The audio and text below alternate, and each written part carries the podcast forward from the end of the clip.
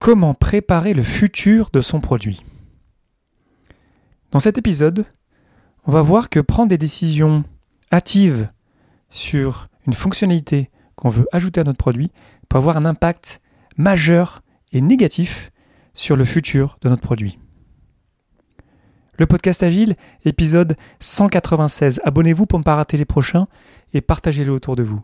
Si vous souhaitez recevoir les prochains épisodes en avance, abonnez-vous à l'infolettre sur le podcastagi.fr. Profitez toujours d'un code de réduction de 10% pour le super jeu Totem sur totemteam.com avec le code Léo en majuscule, sans accent et sans espace, L-E-O-D-A-V-E-S-N-E, c'est mon prénom et mon nom, et partagez-moi votre totem sur Internet. Je serai en streaming sur Twitch la semaine prochaine, euh, la semaine du 16 euh, novembre, euh, ça va être juste après la mise à jour, l'événement de la sortie du nouveau guide Scrum qui va se passer euh, mercredi. Donc je ne sais pas aujourd'hui, lorsque j'enregistre cet épisode, si je vais être en live sur Twitch le mercredi soir ou euh, dans la journée jeudi ou vendredi ou samedi, je ne sais pas encore. Donc la meilleure manière pour vous de le savoir et de me rejoindre pour qu'on échange autour de la mise à jour du guide Scrum en 2020, ça va être de me suivre sur les réseaux, sur LinkedIn, sur Twitter, et aussi de me suivre dans Twitch tout simplement. Donc euh, suivez-moi sur euh, twitch.tv slash euh, Merci pour votre soutien et bonne écoute.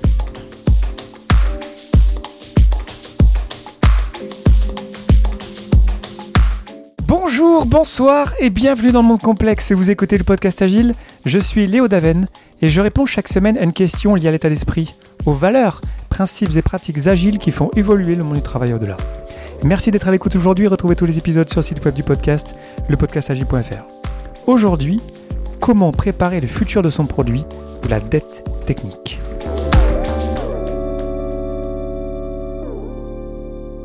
Dans l'épisode précédent, on a vu que terminer quelque chose, un élément du backlog de produits, c'était primordial pour arriver à créer un incrément pleinement terminé qu'on va pouvoir livrer à tout moment. Et qu'est-ce qui se passe lorsqu'on n'a pas le temps de terminer un élément du backlog? Soit il reste pas terminé, et du coup on ne va pas le revoir ensemble à la revue de sprint, et peut-être qu'on va continuer le travail, peut-être dans le sprint d'après si cet élément est toujours important et toujours en haut du backlog, est toujours priorisé.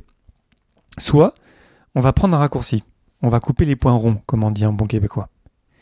Parce qu'on n'a pas le temps, parce que c'est la fin de l'itération et il faut qu'on veut le terminer, on veut générer de la valeur le plus vite possible. Du coup, ben on fait, euh, comment dire en anglais, quick and dirty, donc euh, rapide et sale, parce qu'il faut qu'on s'en sorte, il faut qu'on sorte. on a besoin de cette fonctionnalité euh, dans notre produit. Ce faisant, on crée de la dette technique. Donc dans cet épisode, je vais beaucoup parler d'informatique, et ça s'applique vraiment à n'importe quel type de produit complexe cette notion de dette technique, ces choses qu'on aurait aimé mieux faire, mais on ne l'a pas fait, parce que souvent c'est le temps qui nous manque. Et du coup, on le fait quand même, et on laisse ça dans le produit, puis ça reste, puis on en rajoute encore de la dette technique, on en rajoute, on en rajoute, et à un moment donné, il y a tellement de dette technique que notre produit, il n'est pas développable, dans le sens où c'est vraiment très difficile d'arriver à ajouter une fonctionnalité ou un élément dedans, parce que on se retrouve avec un produit qui est friable, qui est fragile, qui est difficile à manipuler. Donc la dette technique, ce sont ces décisions, conscientes ou pas, que les équipes prennent quand elles font un travail qui n'est pas à la hauteur de ce qu'elles voudraient qu'il soit en termes de qualité. Ce sont les mauvaises décisions prises pendant le développement d'un élément du backlog de produit qui entraînent une fragilité dans le produit. Ça génère une incertitude sur la solidité du produit. Et ça a des coûts associés inconnus. C'est en quelque sorte toute fragilité technologique dans un produit. Dit autrement, la dette technique, c'est le coût impliqué dans du travail à refaire, causé pour avoir choisi une solution plus facile maintenant, au lieu de choisir une meilleure approche qui prendrait plus de temps. Donc la dette technique, c'est très lié au temps quand même. Comme je disais, comme on dit en bon québécois, c'est couper les coins ronds. La dette technique a beaucoup d'impacts négatifs. J'ai déjà parlé de cet impact sur la capacité à ajouter des fonctionnalités, à, développer dans le produit, parce que ça, devient de plus en plus n'importe quoi dans le produit, et ça devient vraiment difficile d'arriver à sentir euh, ce qu'il faut qu'on fasse pour ajouter de nouvelles fonctionnalités. Mais aussi un autre impact, c'est le fait que le produit devient fragile et le fait qu'il y a des coûts associés dans le produit, des choses qu'on devrait faire qu'on n'a pas faites, et on ne sait pas exactement combien on a de ces choses-là. C'est incontrôlé, c'est une espèce de maladie qu'on a introduite nous-mêmes dans notre produit et qui se développe petit à petit si on ne la traite pas. Alors comment faire pour euh, se sortir de la dette technique? La première chose, c'est déjà, comme souvent, pour n'importe quel problème, pour régler un problème, il faut d'abord le rendre visible. Donc la transparence sur la dette technique, c'est la première étape pour arriver à éventuellement s'en débarrasser. Donc ce qu'on fait, c'est que, pour reprendre mon exemple, lorsqu'on est à la fin d'un sprint et on a le choix soit de ne pas terminer, soit de euh, terminer vite fait à l'arrache, eh bien on capture ce à l'arrache. Ok, on le fait à l'arrache, mais on capture un élément du backlog de produits et on insiste, on, on pitch le product owner pour vraiment essayer de le traiter le plus tôt possible. On ne veut pas rester avec cette dette technique dans notre produit. Donc on le rend visible, on insiste sur le fait que on veut créer de la qualité. Parce que si on ne prend pas le temps de régler la dette technique maintenant, on sera quand même forcé de le faire un jour ou l'autre, plus tard. Donc tant qu'à faire, autant le faire le plus tôt possible, le plus proche aussi de, du moment où on travaille sur l'élément en question. Donc la première idée, donc, la transparence et ensuite le prioriser, le rendre visible et le pitcher et insister sur le fait de s'en occuper le plus vite possible. Et ensuite, il faut au moins que ces décisions, elles soient conscientes.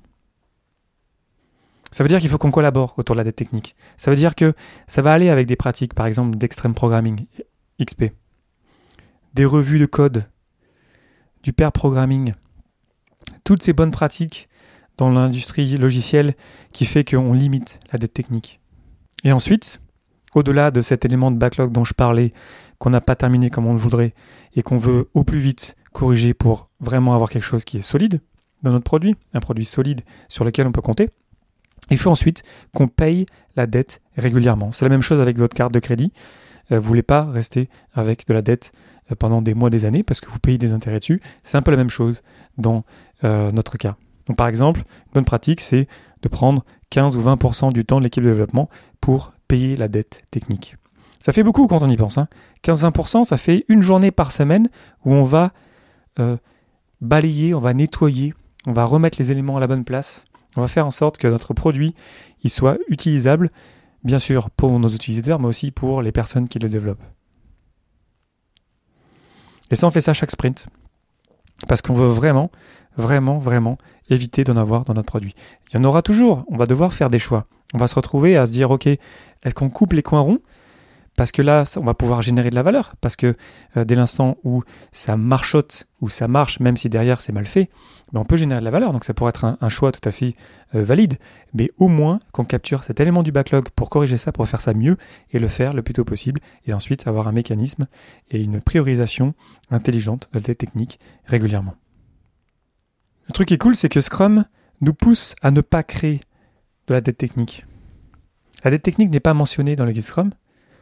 Pourquoi? Parce que Scrum nous dit que chaque fois qu'on crée un incrément, un élément du backlog de produit qui euh, fait partie de l'incrément, il devrait être parfaitement terminé.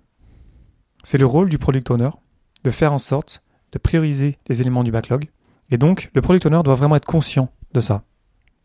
Conscient de l'impact négatif qui est vraiment extrêmement important. Il ne faut vraiment pas le sous-estimer que ça a sur le produit, sur la capacité de l'équipe à livrer la valeur dans le futur.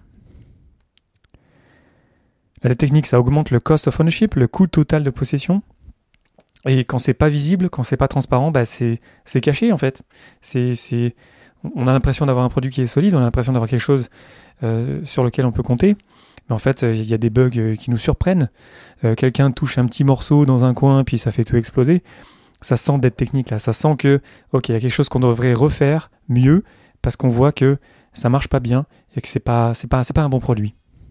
Et je pense qu'on peut tous euh, penser à des produits autour de nous qu'on utilise tous les jours, par exemple des produits informatiques, des applications, où euh, on la ressent même la technique. C'est lorsque on ne fait plus confiance à un produit, lorsque euh, quand il y a des mises à jour, on va attendre que les mises à jour arrivent, parce qu'on sait que c'est pas hyper bien fait, on n'a pas trop confiance dans le produit. On a quand même besoin d'utiliser, peut-être ça nous rend quand même un service, mais on se méfie de chaque mise à jour. Donc là, quelque part, ça affecte la confiance qu'on peut avoir dans un produit. Il faut absolument, en tant que product owner, qu'on soit conscient de ça pour créer toujours de la valeur et pour qu'on puisse créer de la confiance autour de notre produit. C'est l'équipe de développement qui doit posséder la tête technique, elle doit se sentir responsable de la tête technique. C'est pas le PO. Parce que c'est les gens qui font le travail, on a envie de créer un, produit de qualité. Donc, euh, moi, j'ai pas envie de créer un, produit de mauvaise qualité. Donc, euh, si je le rends visible, ça va, ça va m'embêter de rendre ça visible. Et donc, on va vouloir corriger ça au plus vite. Et ça, c'est bien qu'on ait ce sentiment de non, on veut créer quelque chose de qualité ici. Et souvent, ça arrive, d'ailleurs, la tête technique, lorsque justement, lorsqu'on pousse l'équipe de développement à aller plus vite. La vitesse, dans le monde complexe, ça ne vient pas avec le fait de pousser plus vite. Laissons tirer le travail. On ne peut pas forcer la qualité dans du travail intellectuel. Donc il faut qu'on laisse le temps de faire la bonne chose. Donc si vous utilisez des estimés, ne challengez pas les estimés pour les avoir plus petits, ça ne sert à rien. C'est une perte de temps. Concentrons-nous sur créer à chaque fois, chaque sprint, ou si vous utilisez Kanban, chaque élément euh, de votre backlog, chaque élément doit être d'une grande qualité, on doit en être fier, et s'il y a quelqu'un qui a un doute, on aurait dû faire les choses différemment, il faut qu'on le fasse le plus vite possible. Finalement, la dette technique, c'est très lié à la valeur du courage de Scrum. Le courage de faire la bonne chose, le courage d'être transparent sur l'état de notre produit, le courage de prioriser ce qui compte vraiment. Et c'est pas facile, le courage, c'est vraiment euh, la, peut-être la valeur centrale quelque part. Parce que sans courage, en fait, euh, toutes les autres valeurs, euh, elles, elles n'existent pas vraiment. Et c'est difficile de, souvent d'arriver dans une équipe et d'avoir ces discussions-là parce que les gens le prennent personnel, le fait qu'ils n'aient pas créé de la valeur ou qu'ils aient créé un produit qui soit, qui soit pas super, ou pour le dire de manière plus crue, et qui soit un peu de la merde. Mais il faut qu'on se le dise. C'est pas la faute des personnes. Il faut qu'on leur donne l'espace de créer un produit de qualité. Et elles vont le faire. On leur fait confiance et on crée les conditions pour créer quelque chose dont on soit tous fiers. Donc il n'y a pas de compromis sur la qualité dans l'agilité, jamais. C'est une mauvaise stratégie d'essayer d'aller vite et de couper les coins ronds. Finalement, la technique, en fait, c'est on revient à l'illusion de croire qu'on peut faire vite et bien avec tout ce qu'on veut dedans le fameux triangle de la gestion de projet. On ne peut pas forcer la qualité dans le travail intellectuel, donc on ne peut pas forcer et euh, fixer les trois côtés du triangle, le coût le délai, la qualité, et se dire on va tout avoir à la fois. Ça n'existe pas, et il faut qu'on arrête de penser ça. Il faut qu'on crée les conditions pour créer de la qualité, parce que c'est ça qui va nous permettre d'aller plus vite. Donc c'est un gros sujet quand même, la technique. Hein de toutes les équipes que j'ai vues, j'en ai pas vu non plus une centaine. Mais à chaque fois, à chaque fois, c'est un gros sujet. À chaque fois, la réalisation du fait que, ah, en fait, notre produit, il est pas fou, quoi. Il, y a des bugs, c'est fragile, on a peur de le mettre en prod. Si votre équipe a peur de mettre en prod, hmm, ça, sent, ça sent le produit qui est, pas très stable. Hein. Il y a sûrement de la dette technique quelque part. C'est aussi souvent lié, comme je vous le disais euh, dans l'épisode précédent, à la définition de terminer. Parce que lorsqu'on va mettre au jour la dette technique, peut-être qu'une des actions, ça sera de mettre à jour ensuite euh, la définition terminée pour rendre ça visible encore une fois. Donc il y a beaucoup de maturité à développer autour de la dette technique. Et quand ça marche bien, quand on comprend qu'on crée des petits éléments du backlog, on a moins de choses dans notre sprint. Mais ces choses-là qu'on développe, elles sont vraiment très très bien terminées. On en est tous fiers. en fait, on se rend compte qu'on va plus vite. C'est là où c'est fou, en fait, cette idée que on peut aller plus vite en faisant euh, des choses un peu dégueulasses. Non, en fait, ça, ne marche pas dans le travail complexe. Comme c'est parfois le cas dans la complexité, c'est contre-intuitif. Mais pourtant, ça marche. Créons la qualité, faisons-nous confiance, créons l'espace, donnons le temps à créer des éléments de qualité, et de fait, c'est prouvé même statistiquement, hein, on va aller plus vite. Les gens seront aussi plus heureux parce qu'on les aura respectés. Les gens qui font le travail, l'équipe de développement, les développeurs, ils vont être fiers de ce qu'ils font. Du coup, ils vont être plus engagés, ils vont être responsables, par exemple de la technique, mais ensuite vraiment de créer un produit de qualité. Et c'est comme ça que on va être bien meilleur ensemble. Donc voilà. C'est, euh, je voulais parler de ce sujet-là parce que c'est important, c'est tellement un sujet euh, récurrent dans euh, toutes les équipes en fait dont j'ai fait partie. Et c'est pas évident à comprendre, je trouve, la, dette technique. C'est pour ça que j'ai intitulé cet épisode Comment préparer le futur de son produit. l'illusion d'aller vite aujourd'hui, en fait, ben, on va le payer plus cher et puis notre produit, dans le futur, il sera, sera pas beau, quoi. Donc je serais curieux de vous entendre sur ce sujet-là. N'hésitez pas à réagir sur les réseaux sociaux comme d'habitude, Facebook, LinkedIn, Twitter et compagnie. N'hésitez pas aussi à partager cet épisode autour de vous à quelqu'un que ça pourrait intéresser. Je pense qu'on a beaucoup de progrès à faire, notamment dans l'industrie informatique, pour être meilleur dans les produits qu'on développe, qu'on livre. Il y a plein d'histoires de super produits euh, qu'on connaît tous, mais aussi beaucoup d'histoires de produits qui sont dégueulasses, qui marchent pas bien, et beaucoup d'histoires aussi, beaucoup trop d'histoires à mon goût, de, personnes qui sont euh, compressées, euh, auxquelles on met la pression pour créer des choses plus vite, qui se retrouvent à avoir une mauvaise expérience de l'agilité ou du Scrum par exemple, parce que parce qu'elles veulent faire du bon travail. Les gens veulent faire du bon travail. Faites leur confiance et on va, grâce à la mécanique d'inspection et d'adaptation par exemple de Scrum, on va être protégé de passer trop de temps et de, de créer la mauvaise chose. Et pour ça, il faut qu'on ait du courage, il faut qu'on se fasse confiance et qu'on s'appuie sur la transparence. Voilà, je vous remercie infiniment pour votre attention et vos réactions. C'était Léo Daven pour le podcast Agile et je vous souhaite une excellente journée et une excellente soirée.